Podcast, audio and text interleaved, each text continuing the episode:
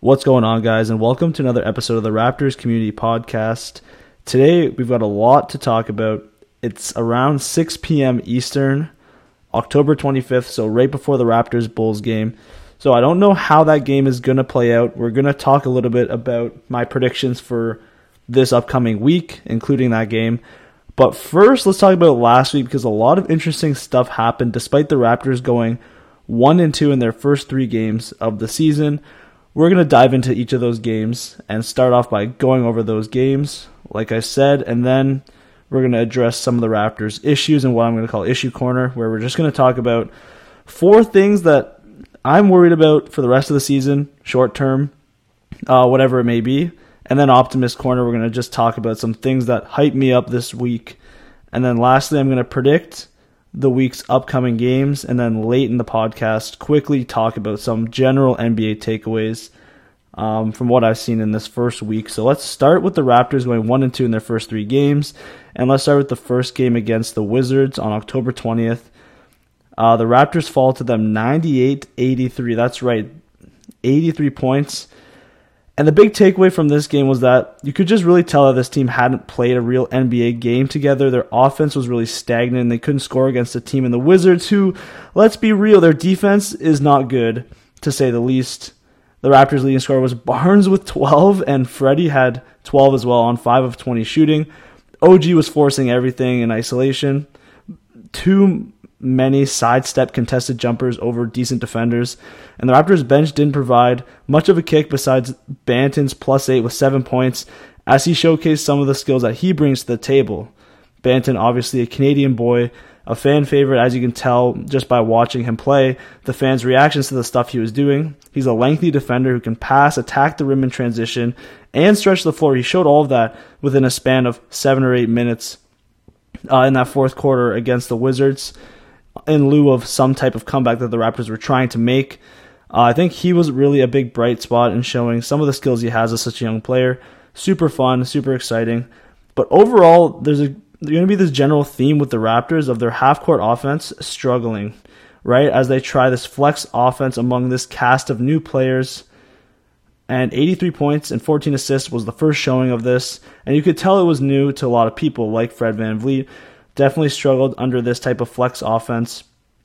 Another issue was Montrezl Harrell. Another similar theme that we're going to see is big men who can run in transition, who can grab offensive boards.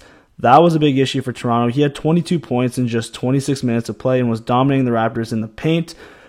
Though a lot of his buckets did come in broken plays or transition or on the offensive glass. Those were sort of his two outlets to scoring, especially the broken plays piece. That's one, especially in transition, where uh, I felt like the Raptors couldn't really, you know, score enough to actually prevent those transition opportunities. And because of that, a lot of Harrell's buckets were in that sort of situation. And the Wizards as a team were plus 16 in the paint, coupled with the Raptors shooting 20% from three. There's no way they really come back and win that game, but I do love their fight, their energy. We saw in the fourth quarter, we saw Nick Nurse do what he traditionally does, which is when a team or sorry, when you have a certain uh, cast of guys on the floor, whatever the five is, and they're playing well together, he doesn't switch them. I like to see that. I like Banton playing all the way down the stretch in this game for the most part. And honestly, just this is kind of a general take, but I love Precious. And I feel like he's been going under the radar in his first three games. Uh, he's averaging 10 points, 11 boards, 2 assists, and a steal per game. And against the Wizards, we see one play where he takes the ball from the top above the three against Gafford, dribble crossover to the left hand, and just goes in for a dunk over top of Gafford like he's a like he's a seven foot tall point guard. It's crazy to see, and obviously he's only six nine, but you know what I mean, a big ass point guard.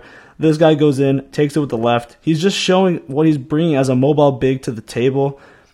However, there is still a bit of a concern against those elite centers in the NBA, which we haven't seen him go head to head against yet. A lot of Montrezl Harrell's minutes were against Khem Birch, and of those, a lot of his points were in transition, so not really attributed to his fault, in my opinion. The second game is the Raptors taking down the Boston Celtics 115 83. This game was all about Scottie Barnes and Trent Jr. balling out for Toronto. Barnes had 25 points, 13 boards, 2 assists On the other end of the floor, he had the defensive assignment of Tatum, holding him to 18 points, and he didn't really look super aggressive in this game because Barnes, that length just gave him a bit of issue. And on the other side, Barnes was hitting pull up threes, he was hitting fadeaway jumpers, he was making good passes to cutters. He was just showcasing the entire skill set and why the Raptors drafted him. And if you're a Raptors fan, you got to be excited with how he played in this game against the Celtics because he really showed his entire bag, like I said. And he can just take the other team's best player out of the game with his length that he brings to the table. And we can talk more about his defensive impact when we talk about the next game from last week. But enough, another few points that I want to talk about is Trent Jr. scoring 20 points on 13 shots with four steals, showing the bag, showing just like insane floaters, side like sidestep threes, going past defenders, jumping. And I think offensive rebounds were the biggest factor in this game, especially early in this game. The Raptors were crushing the glass despite shooting terribly early on. They had 21 offensive rebounds, and it was really all triggered by the bench unit of Grant Williams at the five. And they just did not have the size to contend against Chris Boucher and Scottie Barnes and those guys. But overall, the Raptors team that we've seen so far is deep, and it's interesting that we have Barnes and Trent Jr. as your leading scorers. On any given night for this Raptors team, you can see two players who you wouldn't expect as the leading scorers, and honestly, it wouldn't even be a surprise. You'd just be like, oh, you know, Chris Boucher led the team in scoring next to, I don't know, whoever, Fred VanVleet. It, like, you can really name two, any two guys. OG and Scottie Barnes had a good game. Trent Jr., and I don't know, Malachi Flynn. Like you can literally say two players and you'd be like, oh yeah, that makes sense. That's just the type of team they have. And like I said, very deep. This is going to lead to a lot of regular season success if they can really put it all together this year. Having a deep team after another shortened off season could really bring together um, a lot of wins this regular season if the Raptors can continue to pursue it. Do I think they're going to win a ton of games? Not necessarily. I think they lack that superstar. But we'll see what Scottie Barnes can do this year. I think he's the X factor for Toronto, as I've mentioned before, with how quickly he can ramp up. He's already averaging 18 points per game in his first three, so I'm super excited to see how he plays this week and tonight. I just honestly can't get enough Scottie Barnes. His I don't know how to say it, but his um, personality shines on the court and off the court, and I just love watching him play. And if you're a true Raptors fan, you better be in watching every one of these games because this guy is must watch every single night and that was really showcased in this game here against the Boston Celtics. And the Raptors offense is driven by a bunch of different players who try and score like that. And I like, I'm really interested to see how Nick Nurse delegates down the roster, especially for the bench unit, because the Raptors have a lot of guys who can get hot and who can play minutes, but it's all about seeing what glues together. And at this point, the Raptors at this point, two games, right, that I've talked about, they've held the teams to both under 100 points, which is impressive when you consider the two way teams. Um, sorry, the two teams that they played are not necessarily offensively challenged. You've got Tatum and Brown on one team with Al Horford and Marcus Smart. Pretty decent offensive team. Obviously, two stars there in the making. And then uh, the Wizards, who score a ton of points but don't have great defense, they held them both under 100 points. Like I said, the offense is the big concern for this team. And we saw that again against the Mavericks. The Raptors held them to 103 points. They lost 103.95. And this was a tough loss, especially because early in this game, they're really locking it down. I felt like the Mavs were missing a lot of easy shots early. It was like a few open threes that they missed. And I think the big takeaway from this game is that we saw a really good OG game, which was nice to see. He wasn't really forcing as much as the first two games. He was operating within the flow of the offense, and it's great to see him drop 23 in this one because he looked a lot more like his preseason himself. I still feel like he's missing that aggression to shoot 25 shots when he's playing this good in this game. I think he only shot 15 times, most of which came in the first half. He already had 20 points at the half, I think. And then the Raptors were unable to close this one out because then OG comes back in late, hasn't really shot a lot in the second half. Like, OG, just take the ball, just do your thing, man. We know what you can do. Uh, you're playing great in this game. We want to see you take 25 shots. You've got the talent, and the Raptors offense already struggles as it is, give it to the hot guy like him when he's having a game and just let him go off. I don't really like what happened in that second half, and that's sort of all I'm going to talk about on this one. I guess the only other thing is Scottie Barnes guarding Luka was interesting. There was a few points where it felt like Luka was really getting to him and getting past him. He was getting at ones, second drawing second defenders. But all in all, I was pretty impressed with how he played him. or at least tried to play him. Luka obviously transcends defense. It doesn't really matter what you do. But I, I thought it was an interesting matchup to see the array of different players that Scottie has been given the role to guard, from Luka to Bradley Beal to Tatum and even sometimes Jaylen Brown. This was such an interesting week for his offensive and defensive growth. That's it for the first part of this podcast. Now we're going to move into addressing the Raptors' issues. And like I said, this is called Issue Corner. So the first issue is half court offense. And my thoughts is that the Raptors need to give the ball more right now to Scottie Barnes and let him, let the young lad operate. Let him do his thing. He's poised with a good handle and he can pass the ball. He has shown the willingness to shoot from the outside and shoot in the mid range. And he's shown three levels of scoring ability potential by obviously his ability to attack the rim. And when you add all that, like I said, with a good with a good dribble, with sorry, a good handle and good passing, he could be a really lethal player with the ball in his hands. And I want to see what he can do, especially in late game situations. This would be a good experience to see Nick Nurse give him the ball late or give OG the ball late. And maybe use VanVleet as more of a decoy or a release valve in case the offense is getting stagnant or maybe there's a switch and you know Scottie's struggling against this guy. Just give it to him and let him be the release valve. But I want to see um, Scottie Barnes more LeBron esque. Give him the ball, let him do his thing, let him pass it, let him shoot, let him play for those three levels of scoring that he provides. And at his size, I'd love to see him get that opportunity. So that's what I want to see more Scottie Barnes, more OG shots. That's kind of my um, half court offense, the way you can address it right now before Siakam comes back. Uh, in late game situations is my second issue. And I think this just comes with experience. I'm hoping to see Nick Nurse, like I said, give OG and Scottie the ball late and use VanVleet as a decoy and just kind of see what happens there. The third point is integrating OG into the offense better. So forcing him to take better shots in the flow of the offense. He's currently shooting 32%. We got to get him out of that rut. Obviously, he kind of blew out of that last game, but I want to see how he plays this week and maybe have to address the way his offense is integrated within the flow of the entire team.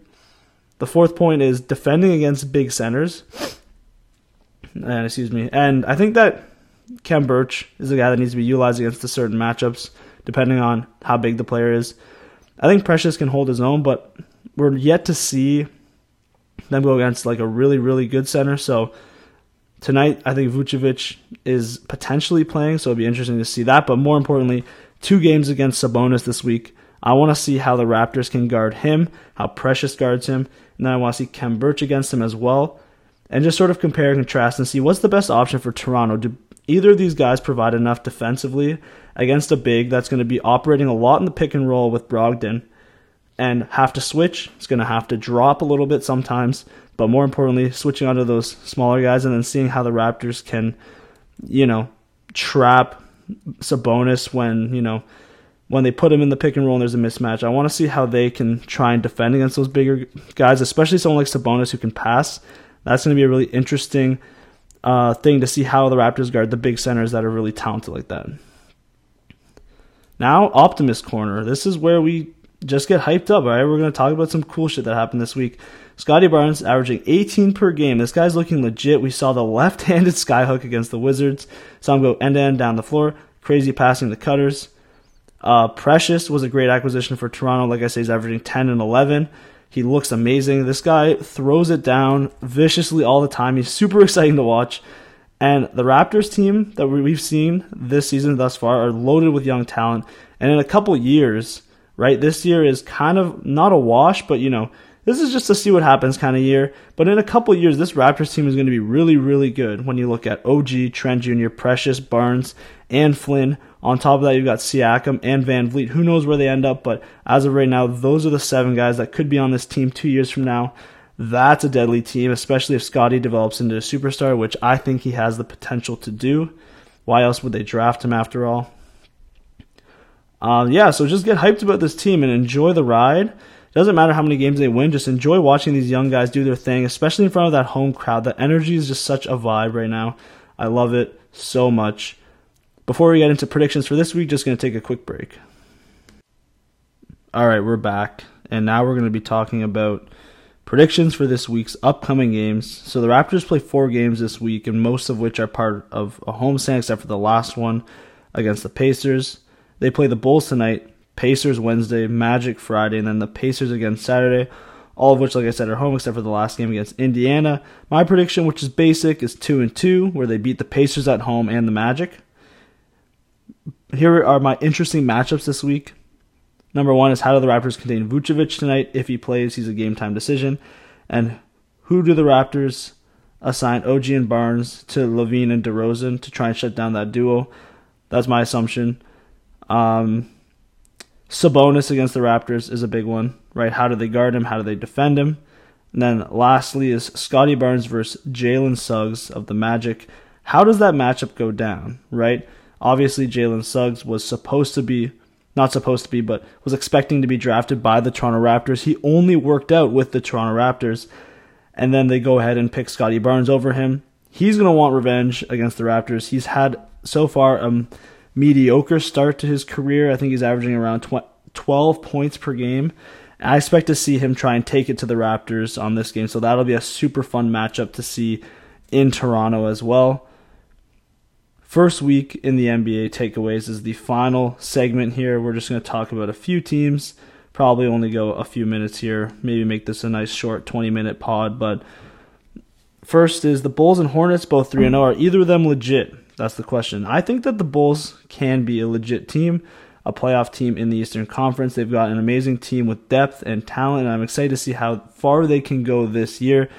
We've actually yet to see them play against a good team, so I'm still going to hold my tongue a bit on them. But at the very least, they're fun. The Hornets are also a fun team as well. We're seeing LaMelo grow in front of our very eyes, and this team is another one that, with Eric Collins on the call, is one of my favorite teams to watch. You've got Miles Bridges throwing it down. Very interesting team, all in all. The Wizards are a sleeper, decent team in the East. We saw them take down the Raptors, and they're showing a surprising amount of poise and depth when you look at Dinwiddie, Harrell, KCP, Beal. This is actually kind of an interesting team when you see the sum of their parts together. And for that reason, I'm not going to hold them out, but I do think they can be, you know, in that eight and seven spot maybe. I think they're an interesting enough team that they'll be fun to see watch this year as well. So Ben Simmons, uh, I think it's just time for this to be over with right? Like I think it's time for them to move on from him. There's no other option. At this point, Daryl Morey is just kind of waiting for teams to get more desperate, I guess. As the season progresses, certain teams are worse than expected, so they rush to make a trade for a guy like Ben Simmons and get a, a good haul in return. They can do that. That's fine. They're not in a rush, but I just feel like trying to force him to play is going to just ruin the chemistry on this team, and it's going to actually hold detriment to their record, which I know they want to compete this year. They're not going to waste Joel Embiid's prime years with this kind of bullshit. So I just think it's time to trade him to a team and get a decent return back. I'm sure the offers are pretty good for him. Get a return back that makes sense for your roster to try and win this year and just get him out because I'm done with the Ben Simmons BS. Like this is just enough. It's so annoying and and Ben Simmons is just being a baby for no reason you know, I'm gonna go back on it and say not for no reason. I kind of feel like also them throwing him under the bus was somewhat unfair. That happened last year too. So to defend Ben Simmons, I don't blame him fully, but I do think that he's making this situation worse for himself by doing this. Like there are other ways to handle this internally, but you know, at the same time, like why did Doc Rivers and Joel Embiid call him out like that? Like that was not fair to him just because of that one play that happened where he didn't dunk it like yeah, he's struggling with his confidence. So instead of you know being mad at him for that, why don't you try and be a team? Try and coach him to be better. I don't know. That's just my take as well. Concerning teams in the East, Boston, the Nets, they're both one and two. Uh, the Nets, I'm not concerned about at all. I just feel like the Kyrie stuff, similar to the Ben Simmons stuff, I'm just done with that.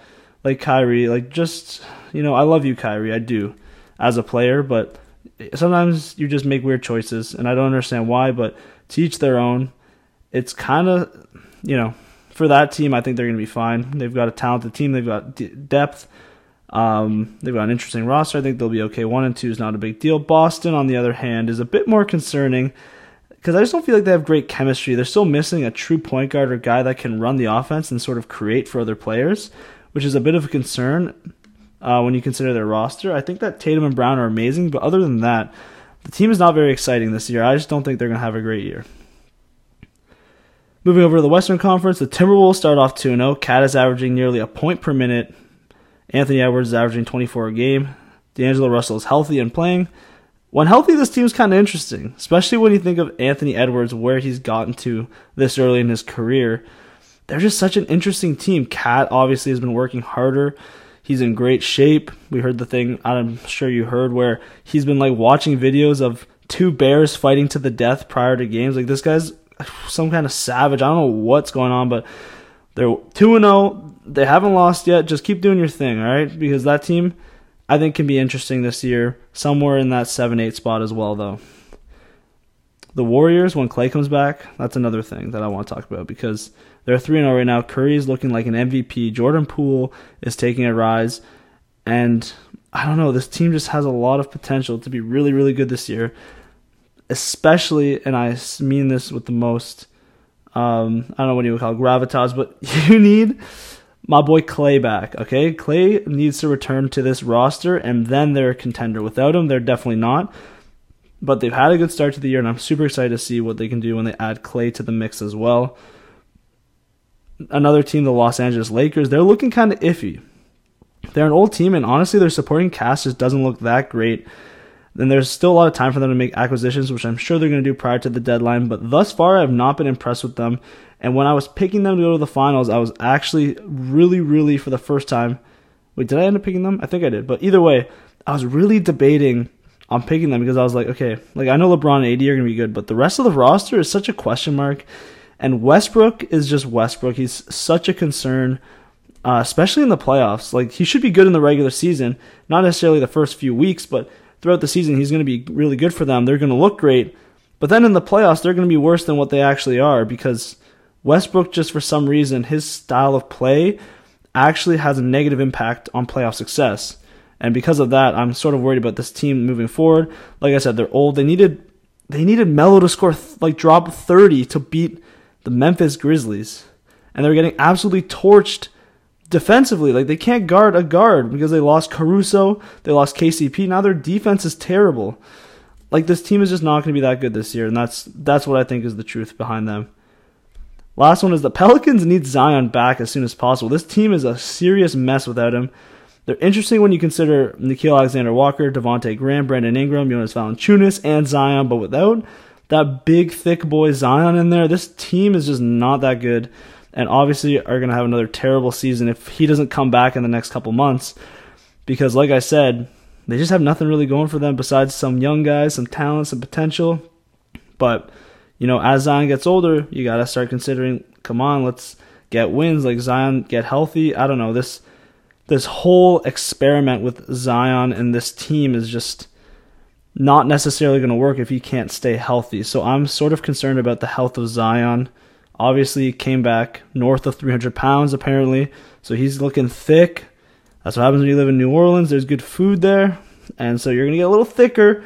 I don't know. I'm just i keep saying i don't know but this team just is not super exciting for me either. I want to see zion back and see what they're like full tilt but i do think they have to make moves down the line if they want to actually compete with zion because this roster right now is just looking awful. So that's it for this podcast. I mean, this should be an interesting week of NBA basketball. Like I said, the Raptors are playing. It's 6:50 right now, so the Raptors are playing in like 40 minutes, and I'm gonna be on that watching Demar go head to head against probably OG Anunoby. Let's see these two boys go head to head. I'm super excited for that game, and it's nice to see Demar actually in a role where he can um, have a chance at winning. Right in San Antonio, he was the number one guy. Here, he's sort of second with Zach LaVine as two uh, players on a team that really, really wants to win as well. On top of that, in the Eastern Conference, so I think he's got a good chance of doing some magic this year, and hopefully, uh, you know, getting some kind of playoff rep, something exciting, maybe a first round win. Who knows? I, I don't think it's going to happen, but excited to see that. One last take too is Lowry in a Miami jersey just looks weird. I don't know if you guys agree, but I just can't watch those games because I just I don't love I don't know I just don't love the way it looks. Lowry's you know, a Raptor for life. So it's weird seeing him wearing a Miami jersey, but that team is looking good, especially when you consider that Tyler Herro has been an absolute bucket for them. If he brings that type of elevated game to the table this season, they're a legit threat at the title when you consider that they already made it to the finals a couple years back. You've got Jimmy Butler, you've got Kyle Lowry, you've got Bam, you've got three potential All Stars, and you've got Tyler Herro who's acting like an All Star too. This team is super interesting. Thank you guys for listening. I think that's it for this podcast. Uh, if you like the episode and you're still here, why don't you subscribe? All right, because we're going to be posting weekly podcasts. We're going to have guests on eventually. I just haven't had time to try and line someone up. School's been busy as fuck, so I'm sorry that, you know, my content has been inconsistent. My podcasting has been a bit inconsistent, and my YouTube is still kind of in the works. Uh, a lot of good stuff is coming, though. We've got a designer. We're going to be dropping merch soon. It's going to be super dope. Uh, keep an eye on our Instagram. Like I said, rate this five stars, please. Appreciate the support. Thank you guys, as usual, for listening. I'm going to catch you on the next episode. Peace out.